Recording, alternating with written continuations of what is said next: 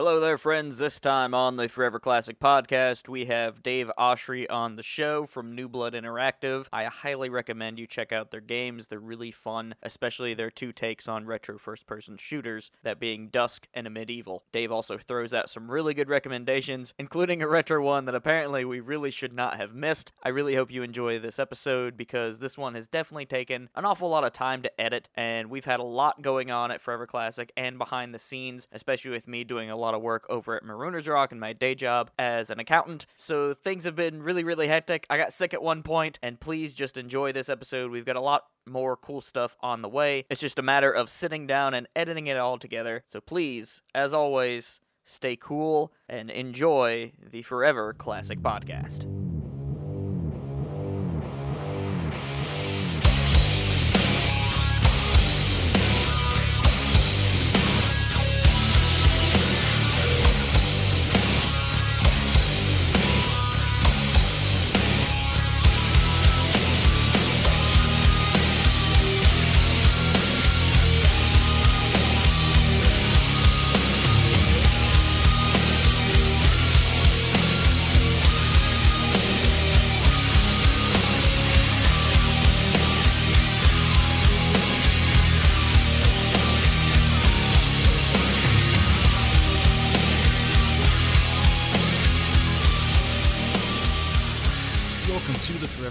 Podcast, the show seeking enlightenment through video games, films, and other geek culture. With me today is Alex, as usual. Hey, what's up? And Alex, do you want to introduce our special guest today? We have somebody who I've been meaning to talk to for a while now because I've been low key following their games for, I don't know, the past year and a half or so. We have Dave Oshry. Hey, And Dave, of course, is mostly known for his work on Dusk on PC and I think a couple consoles by now, isn't it? Or is it just PC so far? just PC coming to Switch and then Xbox, PlayStation, Ouya, Genesis, you name it. Ah, the Ouya, that's that's the real ticket. Oh yeah, that's we're gonna we're gonna make bank on that one. I'm I'm really I'm really I'm really counting on that one. and of course, you are the what is it, the co-founder of New Blood Interactive? Yeah, co-founder, CEO, head dude, whatever. Nice. And you guys got some really excellent games. I've been playing through the library for the past week or so, and there's some really great titles in there. And we'll kind of get into those and just kind of ask you some general questions. But, Zach, what have you been up to, man? It's been a while since we've sat down at the mic. A lot of things. Um, currently, I have been just kind of doing Discord and website maintenance. We've got a lot of articles out, pumping that website full of content, which is nice, and it's starting to bear fruit, especially with your review of uh, 1980X. Yeah, we got some massive hits on that. That was crazy. We did. That put us up almost a thousand views in a day, and that was something that we were not expecting. Yeah, so that was really cool. I think uh, posting that to Reddit and a couple of the like Facebook groups I'm a part of really pushed that because somebody recommended it on one of the retro gaming groups, and I'm like, this looks neat. This ten dollars. I'll spend an evening playing this, and I was actually really surprised by it. Yeah, it looked amazing, and everybody I've shown the article to is like personally have been really interested in it. Nice. That's a cool little project. 1980X XX 19XX. 19XX? Oh, I thought it was in 198X. Oh, maybe. I don't know. I'll have to look at it. But um, that and been trying to do a couple of new Destiny things because they have their moments of triumph Nice. and just life. Life is life. I've got a whole lot of stuff going on with work, so it's keeping me busy and moving. I'm sure. Wait, 19, 1980X came out. Yeah, it's out. Wasn't that wasn't that that Kickstarter thing? Uh huh. Yeah, I backed that. When did that come out? What? like a month ago. Uh, yeah, sometime in. Son of a bitch! I gotta go, guys. I gotta go play that. Looks awesome. It, it takes you about two or three hours, so we can wait. yeah, it's just what is it? Oh, it's oh, it's part one. Okay, so they're releasing it in parts. Oh, I was hoping that was the case. That's weird. Ooh, the wait, the reviews are not great. Uh, I thought it was cool. So it's like it's like every it's like every genre all in one, right? It's like part racing game, part RPG, part beat 'em Yeah, up. yeah, yeah, yeah. It, it's really cool. It's like a narrative that really hits home for anybody that kind of grew up in the '90s and were kind of like, Oh yeah, totally. And the pixel art looks great. I'm gonna have to. I'm gonna have to. I should. I probably have a code for it because I backed it on Kickstarter. So yeah. you should. I would Yeah. hope so. I'm gonna mess with that. I've been playing. I've been finally catching up on Deus Ex: Mankind Divided. Oh, all I'm right. taking all my- I've actually never played a Deus Ex game. Like I have if- not either. I've never What? played it. What? the fuck kind of retro podcast is this? Look, we our PC knowledge is not Forever great. classics, okay, and uh, the fucking uh, Deus Ex probably one of the most classic games of all time. Okay, sure, guys. Forever classic, my ass. Dave isn't coming back. This is the first and last time he'll be on the show. This is an outrage. so definitely that needs to be put on our list. I'm gonna make a note of that. Deus Ex, fucking play it. Gotcha. Well, I mean, the original, I mean, even all modded up, it's pretty archaic and, you know, kind of hard to get back into, kind of like the same as the old System Shock games. I'd say Shock 2 is pretty good to get into these days, but Shock Yeah. 1 remake and Deus Ex 1, the, just the controls and stuff feel so archaic, but you can get through it. But at least play the new ones. You should play, you know, Human Revolution, the 2011 one, and then Mankind Divided, which was 2016. God, I might have these games. I think I've got them on 360 or something. There are ones I've never played, and not many of the people around me played them. I eyeballed them for like ever, but I just never took the leap into grabbing them. So I'm really aware, I just never actually have done any of them. That's how I am with a lot of classic PC shooters, and I guess we'll kind of get into that here in a little bit. But my knowledge of PC shooters kind of revolved around what I was seeing on XPlay and uh, the G4 channel and such. So I was like always aware of a lot of different aspects of it, but I never sat down to actually play a lot of them until here recently. Yeah, I mean, I think you guys are just younger than me as well. Yeah, I'm 27. Ah, you're baby. I'm, thir- I'm 35. I'm 29. I mean, I'm getting there. When I was your age, I was playing Duke Nukem 3D with keyboard controls only. Oh wow. damn. I've tried keyboard controls only. It's so strange as like somebody who's played I mean, I remember back when, so back in like the early mid 90s, WASD wasn't like the standard yet. And so we mostly played with the arrow keys and then, you know, spacebar and stuff. And then, you know, a lot of the times what I would do and other people like forward and stuff would be bound to like mouse 2, stuff like that. And you'd have like your hands on the arrow keys and then your hands on the mouse to move around. And it feels weird now, like with WASD and mouse look being like standard, which was what, you know, Quake introduced Yeah. back then it was like the mouse was barely a thing. And I remember games like Thief, like, and I remember I had yeah, I'd have stuff like jump bound to my mouse and move forward bound to my mouse. Huh. And if and that's what felt normal to me. And people were like, no, WASD now is for a thing. I'd be like, what? No, that doesn't feel right. Oh, oh, oh. oh. times have a changed. I heard that some dude just like was experimenting with WASD for some tournament or something, and that ended up slowly being adopted by some of the other games. I, I read it in an article or something. I don't know if there's any validity to it. Yeah, I mean now it just makes so much sense, right? I mean, just look where Yeah. your hands are. It's like that's on that side. Your hands on the mouse. Your thumbs right where the space bar is. It just I don't know how we did anything before that as well. Ever since like the NES, and probably before that, if you want to get real technical about it, your movement is typically mapped to your left hand, and your actions are mapped to your right. So yeah, it does kind of make sense. Yeah, it was the same thing with consoles. I remember, I forget what the first game was to have like, um, there was an article. It wasn't Halo. I think it was a game before Halo. Where yeah, it was definitely before that. It was for the original Xbox. I feel like I forget what game it was. Yeah, it could have been. It was I think before Halo. It was an Aliens game or something. And there was a whole review like that was like in um, in one of the big magazines where it's like the control scheme is really weird. You use one thumbstick to look around and the other one to move. Like weird, nobody's ever done this before. And it was just like now that's completely the standard. That was Aliens on the PS1, if I'm not mistaken. And yeah, and it, was Yeah. like, it was just like this is wild. Like you look around with one thumbstick and you move with the other. It's like yeah. Can you imagine doing anything else now with a controller?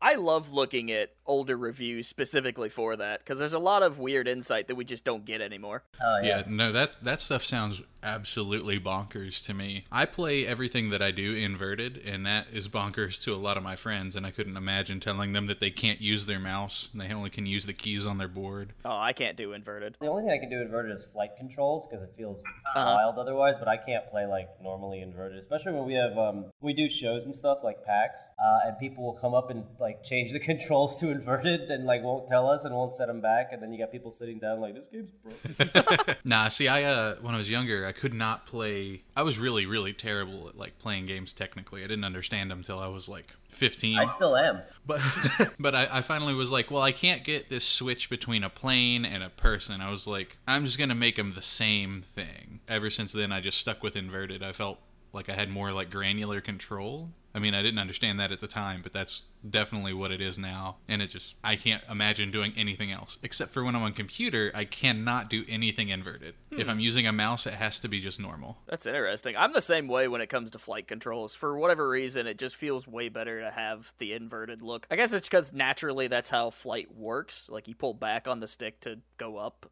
or adjust your yaw or whatever. Yeah, because you know us, we're perfect. We're actual pilots. When we're not flying fighter jets, we're playing video games, so we know about Yeah. flight control. Oh. that was that was in the secret parts of the notes. We're gonna have to edit that out. Oh but- shit! Yeah, yeah. I'm actually I'm actually a stunt double for Top Gun too. Oh, okay, yeah. I've I've worked with those producers. They're good guys. Yeah, yeah, yeah. Tom Cruise just uh, just a really nice guy. Ah, here he is. But yeah, so my kind of like background with retro shooters, for whatever reason, I'm fascinated by them, but I don't have a whole lot of actual experience with them because I never had a PC worth a shit. So nowadays, I'm playing all these like retro shooters ported over to Steam and things that are inspired by retro shooters and just having an absolute blast. Well, it's a fun genre. That is for mm-hmm. sure. But since you guys seem to be kind of masters of this genre, like, what do you think the most appealing aspects of the retro FPS really are? Just the fact that you know it's it's about you know leading the player without holding their hand, giving them options and ways to play through the levels, designing really fun encounters, letting the player just do whatever the fuck they want and have fun. Like this big dance of death that was perfected with games like Doom and Quake and Blood and stuff like that. Just you know dancing around and having crazy fun in the levels and you know finding secrets, non-linear stuff, making the player feel clever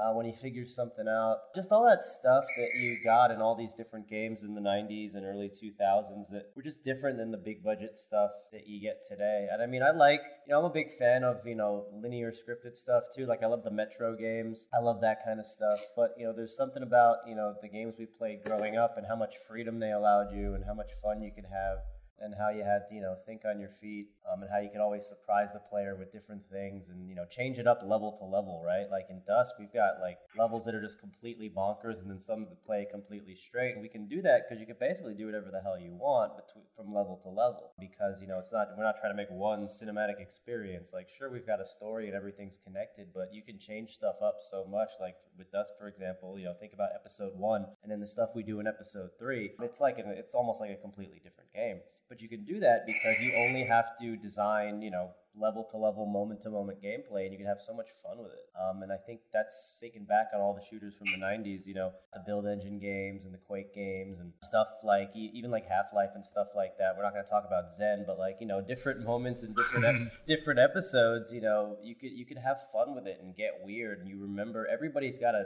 different favorite part of these games, you know. Uh, and I think you know the stuff we're doing or the stuff we've done. I mean, it's not like you know, it's not like our thing. We just happened to do Dusk and then Amid Evil. It's not like you know we started the company to do retro shooters. It's just we make the games that we like, right? The kind of games that we like Right, working yeah. on. And none of the stuff we've got coming up now is a retro shooter, thankfully, because I'm like kind of over them because like there's been so many, and we we just got done working on two, and there's like so many more to play now. Um, so we're working on more like horror stuff right now Ooh. but it's it's fun. I mean, everything goes in cycles, right? And we're kind of getting back to that like N64, PS1, late 90s, early 2000s era now. Whereas you know a few years ago everything was like NES, SNES, pixel art. Everything goes in cycles: music, fashion, games, everything, right? So now we're kind of getting to that part where the guys like us who grew up playing these games are now old enough to make the games and like meet the people who like made them, which is wild. And that's kind of where we're at, and it's it's been fun. Like, are we making like millions of dollars,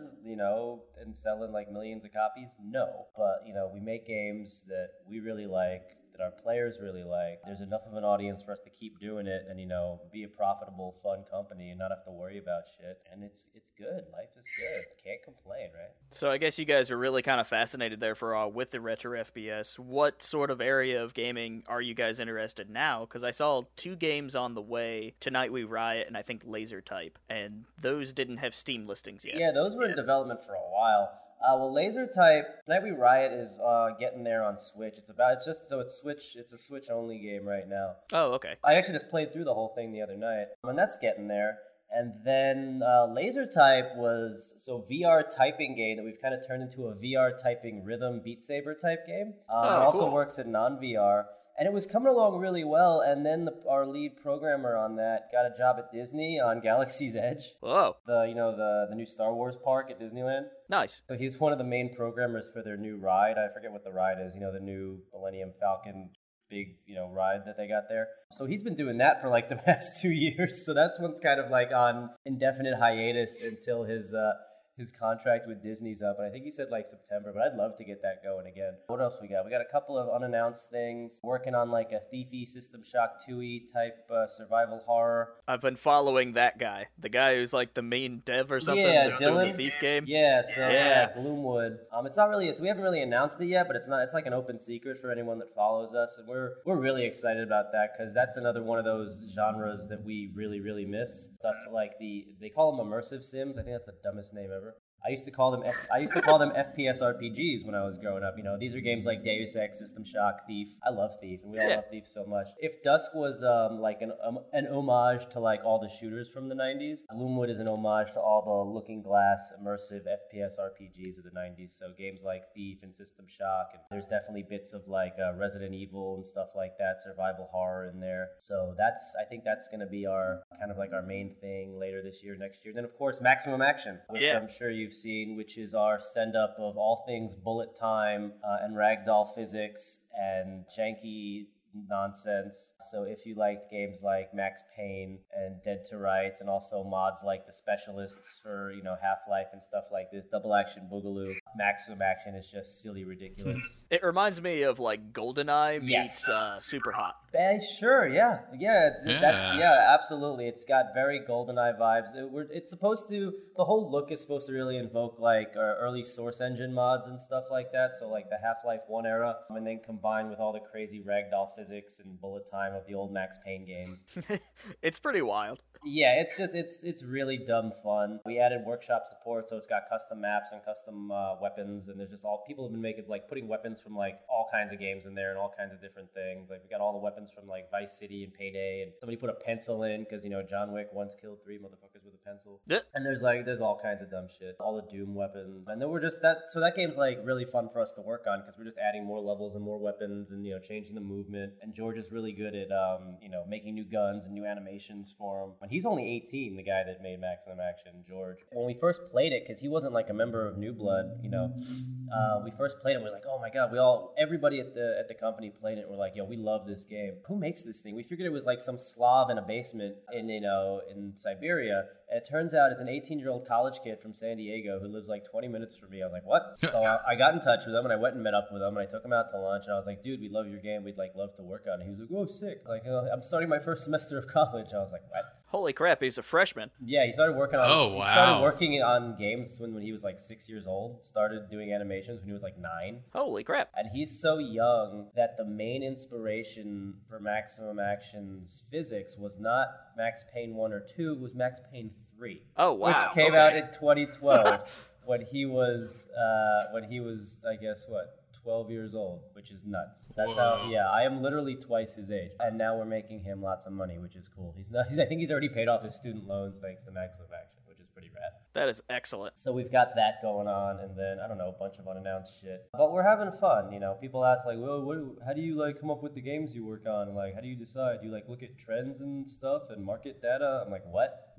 we just make whatever the fuck we want, and hopefully people like it. That seems like a pretty good philosophy, and I wish more and more publishers and developers would kind of stick to that. Yeah, I mean it's hard when you got like you know we don't have like any investors or you know Well, yeah. shareholders and shit. We don't have to get stuff out to meet deadlines and obviously the big publishers and developers do have to do that stuff. So that's the cool thing about being at the indie level. We can kind of just do whatever the hell we want. Awesome, awesome. So, when did you guys kind of start working on Dusk then? Like, how long was that in development before kind of people got a hold of it? David had the idea for Dusk when he was like 14, uh, but he didn't really get around to it for you know another 10, 20 years. He started working on it, I guess, in late 2015, and in 2016, uh, well, I, did, I didn't know him at that point. He had made some, you know, some walking, uh, walking sim survival horror games, and at some point in 2016, early 2016, he tweeted at me, and this this dude had like, you know, it's like a brand new Twitter account, and it had like he followed like three people. It was Tom Hall, John Romero, and me. I was like, sure. He tweeted at me and he was like, hey, I'm working on a game. You might like it. Here's he DM'd me and he sent me a build. Um, and that build's public now. We put it out there. It was just one room and some stuff you can do and some guns you could shoot. You could like turn on the sink and you know open some chests and jump around. But it was already like it felt basically just like Dusk feels now, with the exception of some stuff. And I was like, this is special. There's really something here. We got a deal together in 2016, and he came on, uh, and he had he was tuning pianos for a living at that point and he had never been on a plane before. Uh, and I got them to fly out to QuakeCon to show the game for the first time. We hadn't announced it yet, but we had made like one endless level. And we started showing it to people, and they were like really excited about it. And I was like, we've got something really special here. And we built it out from that one room demo into like this three episode, you know, full on game over the next two, three years. And we were originally going to launch at like October. We really want to hit October, Halloween 2017. And we didn't come out until um, what you call it, uh, December 10th, 2018, which is the 25th anniversary of Doom, which is still pretty. That is pretty apt. Ooh, yeah. That was very much on purpose you know, because we, we, were trying to pick a date, and we were like, we were, the game was like basically ready. We also we still wanted to hit Halloween 2018, but it wasn't quite there, and we didn't want to put it out too early. Like we probably would have gotten like some more reviews and coverage had we hit Halloween, because December is kind of a dead time because everyone's on vacation, but it's also a good time to release because you had the Steam Winter Sale and stuff. And we did very well, but I was like, we had we're trying to pick a date, and I was like, yo, should we do December 10th? And people like, isn't that like that's that's Doom, right? And I was like, yeah, it's the 25th anniversary of Doom, and, and they were like, is that like is that blasphemy or is that like a really cool idea. I'm like, I think it's a really cool idea. Uh, and I called up my friends at id Software in Bethesda, and I was like, hey, we're gonna, you know, we're gonna launch Dusk on Doom's birthday, and they were like, sick. Uh, we, we, we love Dusk. I was like, cool. Could you like, you know, give us some tweets and stuff? And they're like, yeah, sure, whatever. So yeah, it all went really, really well, but it was, it took a while. We were all pretty burnt out. If anybody's ever worked in games, like that last 10% is so, just getting the game finished is so hard. You're just so burnt out by them, but it's so important. I think I made David redo the ending like 20 times and he was just so over it trying to animate giant tentacle monsters and shit which was so out of his realm of you know capability at that point but I was like, it's you got we I was like, we got to stick the landing. Like the ending is so important. Yeah. Like it's it's so so important. It turned out so great, and I'm so happy, and people really love it. I'm not gonna spoil it, but obviously we got big surprise, twisty stuff that goes on at the end of Dusk. Yeah, it's pretty wild. I really had a great time with it. 20, yeah, about three years or so to make Dusk. And most of it was trying to get fucking multiplayer working properly. If anybody's listening to this, do not add multiplayer to your indie game for the love of God. Just uh, don't do it. just don't do it. Nobody will play it. It'll take forever. You'll have to pay for servers. It's like having to update it. It's like if it wasn't for Duskworld, our multiplayer mode, like Dusk would have been out on like every console already. it would have had like cross-play with everything. But no, we have to keep updating the stupid multiplayer mode that two dozen people play. I mean, we love it. It's just like we love we love our multiplayer mode. It's it's stupid fun, but it's so not worth the time and effort. So do not add PvP multiplayer to your indie shooter, please. I, I, I implore you. Co-op, yes. PvP multiplayer, no you know, like Amid Evil, like it's just a single player game. Like it's got endless modes, yeah. got a single player campaign. Cool, done. The game's like done. Now we're porting it to consoles. We don't have to worry about anything. We don't have to, you know, you know, have community game nights or anything. It's just a single player game. It's great. No multiplayer. like and, and, like you know, there was a few people asking for multiplayer. It's like where? No, they're just like, well, people want it. Yeah, like five people give a shit. Like it's so like if just be, if you get like a few tweets and comments like are you gonna add multiplayer, just be like no. You know it's okay. It's okay not to have multiplayer in your game because they will forget about it and move on to the next thing anyway. You know even giant multiplayer games like are struggling to find players right now because you got to compete with like yeah. Rainbow Six Siege and Fortnite and Overwatch and you know everything else that has taking up all the millions of players in the world. Nobody's going to play your fucking indie game. There are so many games out right now that demand all of your attention and it drives me nuts. It's an yeah embarrassment. Uh, it's an embarrassment of riches, right? Uh, there's just yeah, so yeah. people like, why does my multiplayer game have players? Because there's so many fucking games out that have millions of players, and nobody's gonna play yours. Like, it's just not gonna happen. Like, don't make a multiplayer game in 2019. The whole world is playing Fortnite and shit. That said, I I think that adding the ability to play mul- multiplayer maps with bots is something that I really miss. Like I played the hell out of Gears 3 like that. I would love to because that gives, that means people can at least play your game forever. You know, the the, the yeah. death knell for games like indie multiplayer games is like you can't you made an unplayable game, right? There's there's no single player, there's nobody to play with. You just got a game sitting there that nobody can play. Uh, if you have bots at least, you can still always play that game. You know, you can at least shoot stuff. Uh, I think of a game uh, that Futuremark made called Shattered Horizon. I don't know if you remember that. Um, it was kind of like a low gravity fighting FPS on the moon type of game where you're like, you know, floating around in space shooting people. And like, you know, it kind of died off pretty quickly, but it's got bots, so you can always play it. Right, that's one of the things I really enjoyed about um Red, uh, not Red Dawn, Red Faction. Oh, Red Faction, yeah, yeah, yeah. Red Faction, yeah, because we we love turning the bots on and then we'd crank them up to like overkill difficulty and just see what we could do. Yeah, I'd love to get bots going for uh, Duskworld. Maybe one day. I mean, we really we're focused on uh, the GOG version, which should be out uh, in the next week or so, and then uh, Switch port. Because one more person asks me about the goddamn Switch version, I'm gonna lose my mind. That's like every indie game. Plus, like we really right want it now. out on that system. Nintendo really likes it. Like our players really want it. It'd be cool to like I don't know make some money. So like we're we're stoked on it. I want it to be out on Switch, but we've just been so busy with all this other shit. And people forget we're like people think we're like a real company. Like I run this. I'm like in my apartment right now. It's like we don't have an office. We're opening an office like uh, because we've done well. So I'm gonna open an office for like five of our guys. But like people are like what what's taking this goddamn company so long? I'm like we're like four dudes.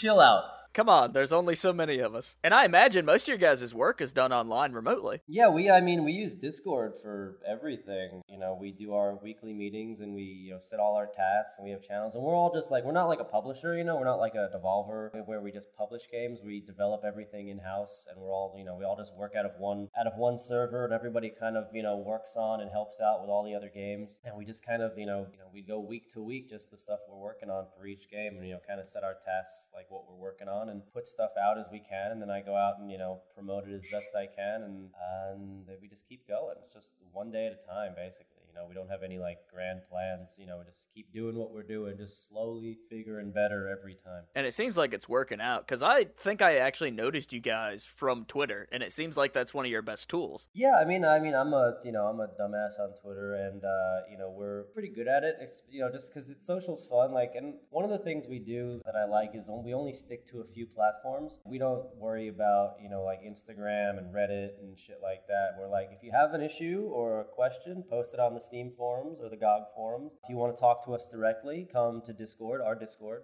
And if you you know want to keep up to date with all our dumb shit, follow us on Twitter. And that's it. You know, we try to keep a very small funnel because otherwise it's too much to manage. You know, if we had like an Instagram and we like ran our own, you know, Reddit communities and all that shit, or we're on other people's discords. It's like, no, you want to find us, you come here. And that's been, you know, we've got a pretty big, we've got like 11,000 people on the Discord now. All of our Twitters for all the games and developers have thousands of followers and stuff, and we cross post. And then, you know, we keep our Steam forums and reviews like very well managed. You know, we re- we respond to people almost immediately if they've got problems, and that's it. You know, and and it works. It's not too much to manage. Nothing goes ignored, and we try to make sure that if people want to talk to us or ask questions about us or our games, we're easy to find and we're open. People say like, don't read the comments, just you know, blah blah blah. Like I say, read every comment, read every negative review, take it in, you know, try to talk to people, see what's up. And it's worked for us so far, but also like we're small, so it's uh, it's so far so good. No, that's awesome though. Yeah, I know we've dabbled in multiple social media channels, and I always just kind of default to Twitter. It's the one that I understand the most. Yeah, same. Like I, I could, I don't give a shit about like Snapchat or Instagram or Yeah. like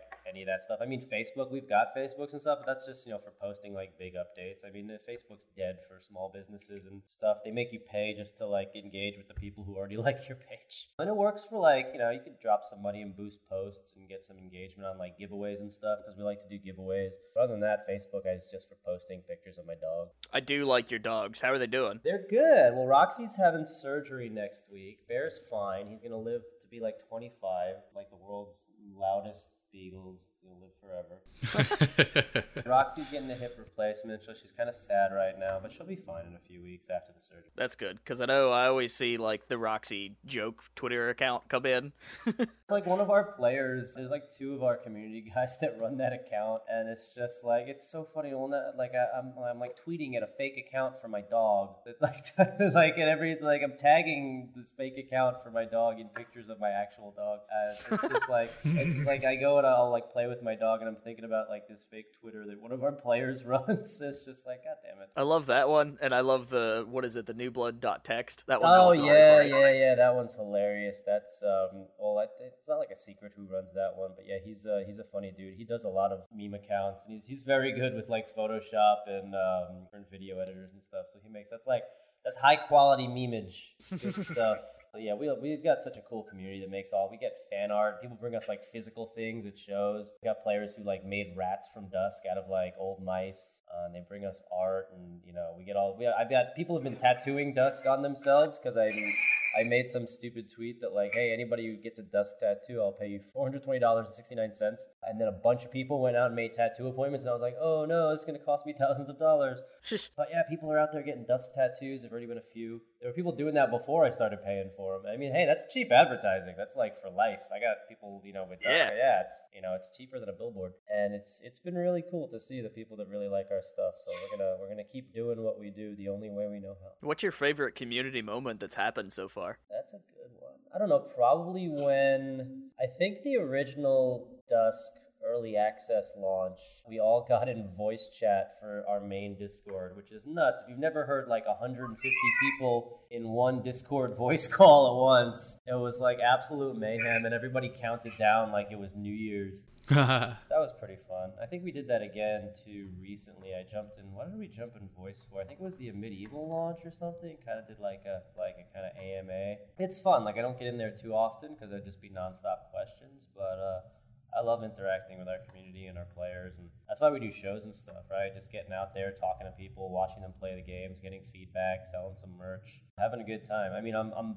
very relieved we're not going to PAX West this year because I'm just I'm just so fucking over doing shows and stuff. Like we just we just launched two games, put one in early access. Also, we don't have a lot of people in the Pacific Northwest, so like we definitely prefer to do PAX East. That makes sense. Most of our guys are in Boston and PA, and you know, in the Northeast. You know, I'm from New York, so we'll definitely probably be back at PAX East. But I'm busy moving to New Zealand, so I like I definitely do not have time to go fuck around in Seattle. This will be the first PAX West. Well, it used to be PAX Prime that I haven't been to. I think I've been to every one for the last 11 years. This is like the first one I'm missing. Damn, that's a long running. All right, so something something weird just happened that I haven't seen since I moved out here. For context, I live in Juneau, Alaska, Oh wow. and it just thundered. Okay. That doesn't happen. That's fucking weird. Now the dogs are freaking out. Like, Yeah, maybe it's the uh, the elder gods are trying to tell you something. goddamn climate change is what it is. So come for us all. But yeah, I've really enjoyed kind of like I'm a sort of passive part of the Dusk community because like I play it and I love it and I follow all the twitters and stuff and I get a big kick out of it. But it has been really cool to see like all the different fan art, especially of like Dusk in particular. I think's got some really cool fan art because there's a lot of like 80s horror, redneck rampage stuff kind of going on. And I'm from West Virginia, so like Appalachian stuff has always been kind of intriguing to me, and it's cool to see people like put that dark spin on it. Oh yeah. Now, I guess the the other question that I have as far as like favorite moments, because community moments, it seems like the launch has been a big deal for you guys. But what's your favorite like gameplay moment that you all have worked on? Like in in the games. Yeah, like a particular encounter or your favorite weapon, or you know what has been something that really sticks out. the endings of both Dusk and Amid Evil because uh, we worked really hard on them and I had a lot of input on them, especially Dusk. Uh, like, I love what we did with the ending and I love what we did with the ending of Amid Evil. I'm not going to spoil it for you because I know you're playing it right now. Yeah. A lot of the things with these retro shooters, they didn't really have like stories or endings and stuff back then. Like, do you remember the ending of like Duke 3D and stuff? Like, it wasn't like, it's just like you kind of just got to the end of the game. But I, I tried to um, make sure we craft like at least more like plausible, fun, you know, story based, you know, experiences here. Like, I want the games to have a beginning, middle, and an end. You know, we're not writing like deep narrative here, but you know, you at least, you know, you you've got a you know a journey to go on, and you want the end of it to be really satisfying and fun, right? Yeah, there's some closure. Yeah, so with both Dusk and Amid Evil, you want to finish a game and be like, nice. The credits roll and you're like, that was fucking, that was dope. I had a good time playing that game. Money well spent. And I think with both Dusk and Amid Evil, we totally nailed it. You know, two very different endings. One's kind of like a fuck you ending, one's kind of like a nice happy ending. And I like both. I actually wanted Amid Evil to also have like a very fuck you ending because I'm just like, I'm just kind of obsessed with like fuck you endings where it's just like, haha, you know, very, you know, Dusk, as you know, has kind of got a, it's basically the ending of Half Life 1, same thing, right? Yeah, it's very similar. Uh, I love those kind of endings where it's like you've come all this way and now fuck you.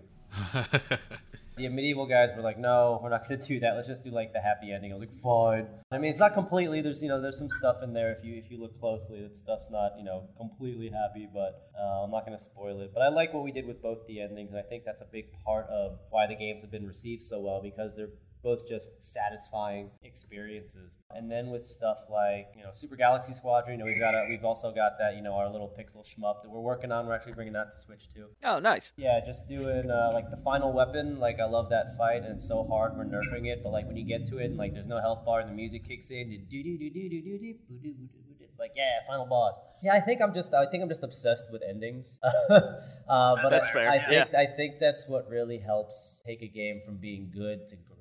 Because like if you also you know, when you play a game and the ending like is not good, it just sours the entire experience. Like I, Witcher Three, for example, I got to the end after like 130 hours and I got the bad ending. I didn't just get the bad ending; I got the worst ending where fucking Geralt and Ciri both die. And I was like, what? Oh my god. I was like, what the fuck is this? And it turns out I got that ending because there's like five or six binary choices you make throughout the course of the game that will decide which ending you get. Oh, see, I never got very far in The Witcher. So it's like one where I told Ciri to like, you know, mess up her room instead of like doing something else. I was like, I don't know. I was just trying to choose what felt right, right? I don't use guides and stuff when I play RPGs. I try to like, you know, go from the gut Yeah. and, you know, get the ending I deserve. Right. Which I guess apparently was the bad ending. So I had to, you know, and then there was all this stuff. I was just like, really? After all that, all this? And then I went back and I changed it and I got the like, you know, and I was able to see the other endings. And it just soured the whole experience for me. And I, you get that a lot with games with multiple endings. If you go and you get an ending you don't like and you have to go watch the other endings on YouTube, I feel like that's a shitty experience. Like Bioshock, for example, like the only way to get the good ending is to like not harvest any of the little sisters or whatever. You have to be like 100% perfect good guy the whole time. But the game is at odds with you for that because you don't get as much, you know, uh, currency or ADAM as what to like get your abilities. Exactly. It's like running hard mode.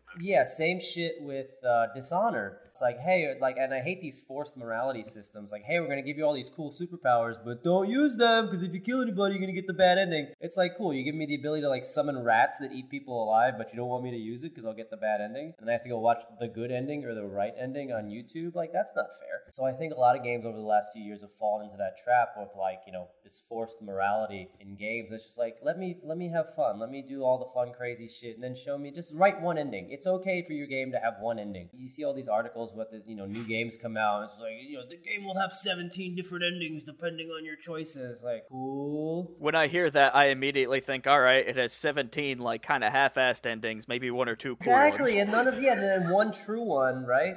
I love, I enjoy when games, you know, use your choices to like give you a, a certain ending. But I love the way the old Fallout games do it, you know, where it goes through a slideshow showing you like what you did, well, you know, how you affected every place you visited. And you know, like I remember going off, you know, like I said, I always go with my gut in games like that. So like Fallout One and Two, obviously, some of my favorite games of all time, and then New Vegas. You know, I just played it like off the cuff, and I remember I got to the ending and it like went through all these slideshows, and I'm like, this was perfect. This was a perfect ending for me. I affected every place that I went through, and you know, in the wasteland exactly how I thought I would, and I got an ending that I'm cool with, and like it felt very satisfying. Yeah. Whereas like I got to that ending in The Witcher Three, and I was like, what the fuck did I do to deserve this? I don't understand. Like I thought I beat the game, and Geralt's dead, Ciri's dead. I'm like, "Uh, really? Did I make you know that many bad decisions? And it turns out it was only because of you know four or five moments in the game where I chose one dialogue option instead of another that totally affected the end of the game, and it didn't feel deserved at all. And like obviously, I get that you know making a game like Dusk or Amid Evil is way different to making a game like The Witcher Three. Well, yeah. But still, I mean, at least with our, our small scale stuff, I'd rather focus on one story, one ending, and just making sure players are happy at the you know at the end of the day. It's like twenty bucks well spent on our games. Multiple endings is why I'd never finish Chrono Trigger. It's it's kind of daunting to me. Yeah, but those were all. I mean, those uh, all those endings are pretty cool. And then you get the Yeah. Chrono Trigger's got the secret Square Enix developer room ending. Which, Oh yeah. The only game that I've seen do multiple endings that I think is really engaging, at least the best way I've seen, is um Nier Auto Nier Automata. Automata. Nier whatever. Automata. I don't know yet. I think uh, it's yeah, you can pronounce it a few different ways. I haven't played that, but Yeah. I hear it's very good. It's super cool. I only got through the first like three or four endings because there's like seven main ones or something, and then you get to the end of the game, so to speak. Yeah. But what I played, I really enjoyed, and I feel like I only kind of scratched the surface. There's a lot of cool systems you can play around with. Yeah, I'm doing uh yeah, I'm doing Deus Ex right now, and those have multiple endings too. You always get to the end. Those games are always very cheap about. It's like choose choose your ending. You get to like the end of the world nader, and you just basically get to go press whatever button you want to press to like see whichever ending you want. But Yeah. the original Deus Ex did that too. I'm working through Mankind Divided right now, which apparently doesn't even have an ending. It just ends on a cliffhanger because they didn't finish the second half of the game. But whatever. Nice. Everyone's waiting. Everyone's waiting for the third installment. There's actually been a lot of uh, people angry about it recently because it's been like you know it's been like four years. Oh no.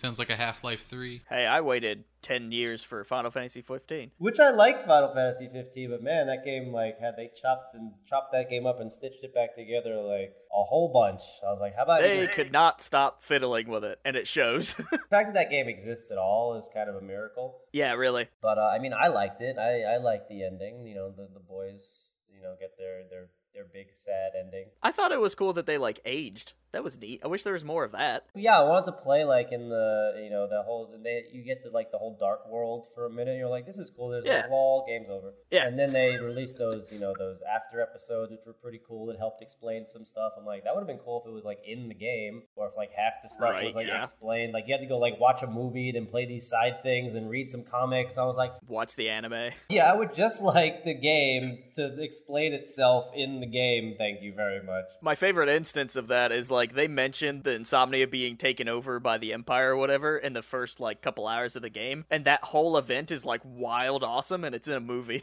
they read it in a fucking newspaper. Yeah, it's really it's they stitched that they chopped it up so badly, and I had friends who were like, "No, you just gotta take in the whole experience, all these different forms of media." I'm like, I remember when you just bought a game and the game explained its goddamn self. Maybe you got some insight in the manual. Maybe. Yeah, it- you know, it's just like let me just play the game, but I mean, it's you know, it's modern Japanese culture. Speaking of endings, the place I think I feel that the hardest is anime. And I think you're a bit of an anime fan, eh? I, I like some, you know, like I'm a pretty, you know, I'm, you know, not like deep into it, but like I've just been watching uh, JoJo. Obviously, everyone loves their JoJo references, and then you know stuff Yeah. like um, Dragon Ball and Cowboy Bebop, all the stuff we watched growing up on Toonami. But Yes. yeah, I'm not like I'm not like a deep anime fan. I tried watching uh, One Punch is like okay, pretty it's pretty funny. But then I've tried watching stuff like what's the one with Attack on Titan? Like I could not get like Yeah. a few episodes in. I was like, fuck these kids. They're fucking annoying crybabies. I hope they all get eaten. I'm shutting this off. Well, if it makes you feel better, they probably do. yeah, I could not get through all this like stupid emotional like. Well, I'm like, nope, I'm good. I'm not. I'm not emo enough for this. So not a ton of anime, but yeah, obviously JoJo is that's the good shit. I like stuff like that. Where in the world do you even start with JoJo? Because I've started two or three different series, and I've been like, what the fuck's going on? Start from the beginning. Just start from the beginning. Start from the first, you know, part one, and then watch all the way through part five. It's not, there's Yeah, not that many. do I mean, you could do it in like you know a couple months or whatever, and it changes so wildly. You know, part one to part three, four, five is just like a completely different show. Yeah. Started in the '80s, and then I mean, part five was just animated, and I think that's from 1999, the actual comics. Oh, wow. It's doing a berserk kind of situation. Yeah, I mean the the anime the animated series are coming, you know, decade, you know, basically a decade after you know the comics were done. But yeah, I mean the source material's there. You know, comics don't age. So. Maybe that's where I'll start the manga then. I don't know. There's been a lot of like I have a tendency to kind of avoid anything that's really long. Like I don't like One Piece at all. Yeah, apparently that's like I've never seen One Piece, but apparently it's got like a, 11 billion episodes or something. Yeah. yeah, One Piece is ridiculous. It's It's so goddamn long. I mean, I even think stuff like uh, I couldn't even get through Dragon Ball Super, and I love Dragon Ball growing up. It's just like how many? There's like a, how many? I like I look at the episode list. I'm like I'm not watching a hundred fucking episodes of Dragon Ball where each one is just like a recap. Because I remember watching it when I was a kid. You know, it, it would be like week to week, almost serialized, like a you know like a you know, next time on Dragon Ball Z. It's like oh boy, can't wait to find. Now that you can just binge them, it's just annoying. I'm just like Yeah, it doesn't feel as special. yeah, 20 minutes of two dudes staring at each other and like powering up. It's like, come on, can we get to the fucking fight already? Like, I'm, I'm over it. You know, I, I don't have the attention span that I did when I was a kid or the patience. I tell you what though, if you haven't seen the Dragon Ball Super Broly film, that is some good times. Yeah, I heard it Yeah. was good. I watched the which I watched the Frieza one. I saw it. My friends at Funimation got me to the premiere, so I watched that in the movie theater, and that was pretty good. That was also basically they, that was just they rehab. That was the first few episodes of Super was the resurrection of Frieza or whatever. It was the exact same thing. yeah. And that was good. I mean, Dragon Ball is Dragon Ball. It's you know you know what you're getting. you know, people are going to stand across from each other and power up and shoot stuff at each other and die and resurrect and Dragon Ball. There's something simple and awesome about that. This is why I like your guys' work in the retro FPSs, especially, is it's got a clear goal and it's simple, but it works. Can't complain. Yeah, we do. We try to uh, we try to take it easy and have fun. For sure. So Zach, where are you kind of stand on on retro FPS? I know that you were kind of like talking a little bit about some of your history on it. Yeah, I mean, I didn't have any kind of good computer for anything like that back in the day. Like, uh, we had super, super baseline enough to learn computers. I was the guy uh, in the family. They were like, "We got a computer. You're the young one. You're gonna learn to use it and do stuff for us." Yep. I got to play a little bit of Doom and stuff like that, but my family didn't like that sort of thing. So a lot of like shooters of any kind were, were not something I could play when I was young. So really, my I don't think I've played but one Quake, and I don't remember which one it was. I want to say early 2000s, late 2000s is the only Quake I've played. Oh god, that could have been the multiplayer one. Uh, I can't remember. Isaac loved it, but it was 3D, really nice graphics, not retro. Hmm. Yeah, I played the old Doom, uh, and not all of the chapters. I didn't even know there were more chapters for like another five or six years. Man, new Doom or old Doom got the newest chapter with Sigil. Have you played that? That's pretty cool. Yeah, I know. I watched some of the stuff from it, but I haven't actually played it. No, I don't have old Doom on the on this system actually. Dave, have you played that one? What sigil? Yeah, it's fucking hard. yeah, it is.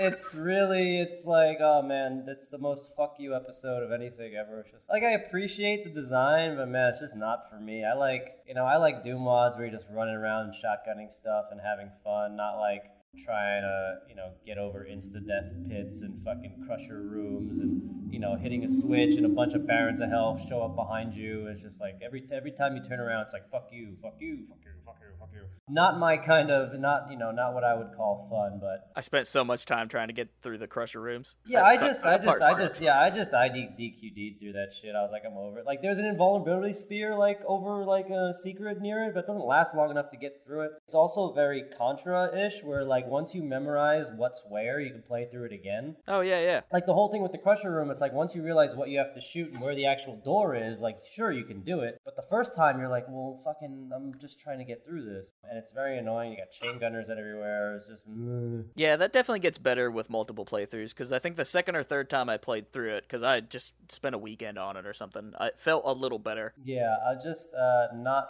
for me. I think it's really cool though that we have a developer that worked on Doom, you know, back in 20, 30 years ago, and then came back to revisit it to make another episode. I think yeah, that's and wild. I mean it was Romero and John's never really stopped making Doom levels. You know, every he's, Yeah. he- every few years he'll put out something or do something. And I mean, and you know, John could fart, and Doom fans would be like, "Oh my god, this fart's amazing! It's the greatest fart I've ever smelled." for sure. So you know, when he decided to do a whole new episode, it was cool. Plus, he did like that big box with limited run, which was pretty sweet, with like all the fucking six six six shit on it. yeah, the artwork is pretty ballin'. Yeah, I mean that was cool. Honestly, I think that stuff's cooler than the wad itself, and the soundtrack is really good. The MIDI soundtrack by this dude named uh, James Paddock, who I uh, I met him at QuakeCon. Really, ni- really nice dude. Really awesome. Uh, also, yeah, so he had Buckethead do like like um, a full on soundtrack. That's the one that I played with. Yeah, I couldn't get into that at all. I fucking put the MIDI music on it, then it, and that goes so much better. I don't know how much money he paid Buckethead to do that soundtrack, but it was too much. I thought it was fine, but yeah, I like, yeah, I like Buckethead in small doses, like you know, like a solo here or there. Like complete songs from that dude are like a bit much. You know, it's just a lot of hammer tapping and fucking I don't know. Buckethead is, uh, and it's very like really Buckethead 2019. That's who you went with. But the MIDI soundtrack was really good. But yeah, Sigil was a thing. I love you know everybody. There's all you know, but I like I like Doom mods that really do crazy or more fun stuff. Like Golden Souls 3, I think the demo's just out now, and that basically turns Doom into Super Mario 64. all right. That's wild. Yeah, you're just like running around collecting stars, bouncing off walls and everything. It's it's if you haven't checked it out, go check that one out. And I like stuff like that. You know, I you know I don't like you know Romero fuck you in- insta death Doom wads. I like fun, jumpy, shooty Doom wads. But that's the cool thing about the Doom community. There's something for everyone. That is very true. hmm There's something out there you can think of. Someone has probably made it in Doom. To the extremes. Everything from do you want to play the original Aliens film in Doom to do you want to fuck demons as hentai? H Doom is definitely a thing. Yeah, Mike, we know that guy. He's working on some stuff for us for uh, Dusk updates. oh. That's that could be interesting, I guess. Yeah, no, not like hentai stuff. I mean, he could do that if he wants, but he's working on some uh, some cool pixel art stuff for us. Oh, nice. Very cool. Does not in, uh, involve fucking the characters. Ah, it's a shame. We all wanted the Wendigo. Somebody on Twitter drew like all of the monsters like in sexy versions, and I was like, God damn. of course. Kick you out of the Discord. Yeah, and it was uh, it was really funny because they they got they, they like did one they did like side by sides of all of them. They got to the fork maidens. It was like already hot. you know, those are the you know the farmers' wives with the pitchforks. yeah. Yeah, and it just he just it doesn't need to do anything. Already hot, and I was like, well, well, alrighty.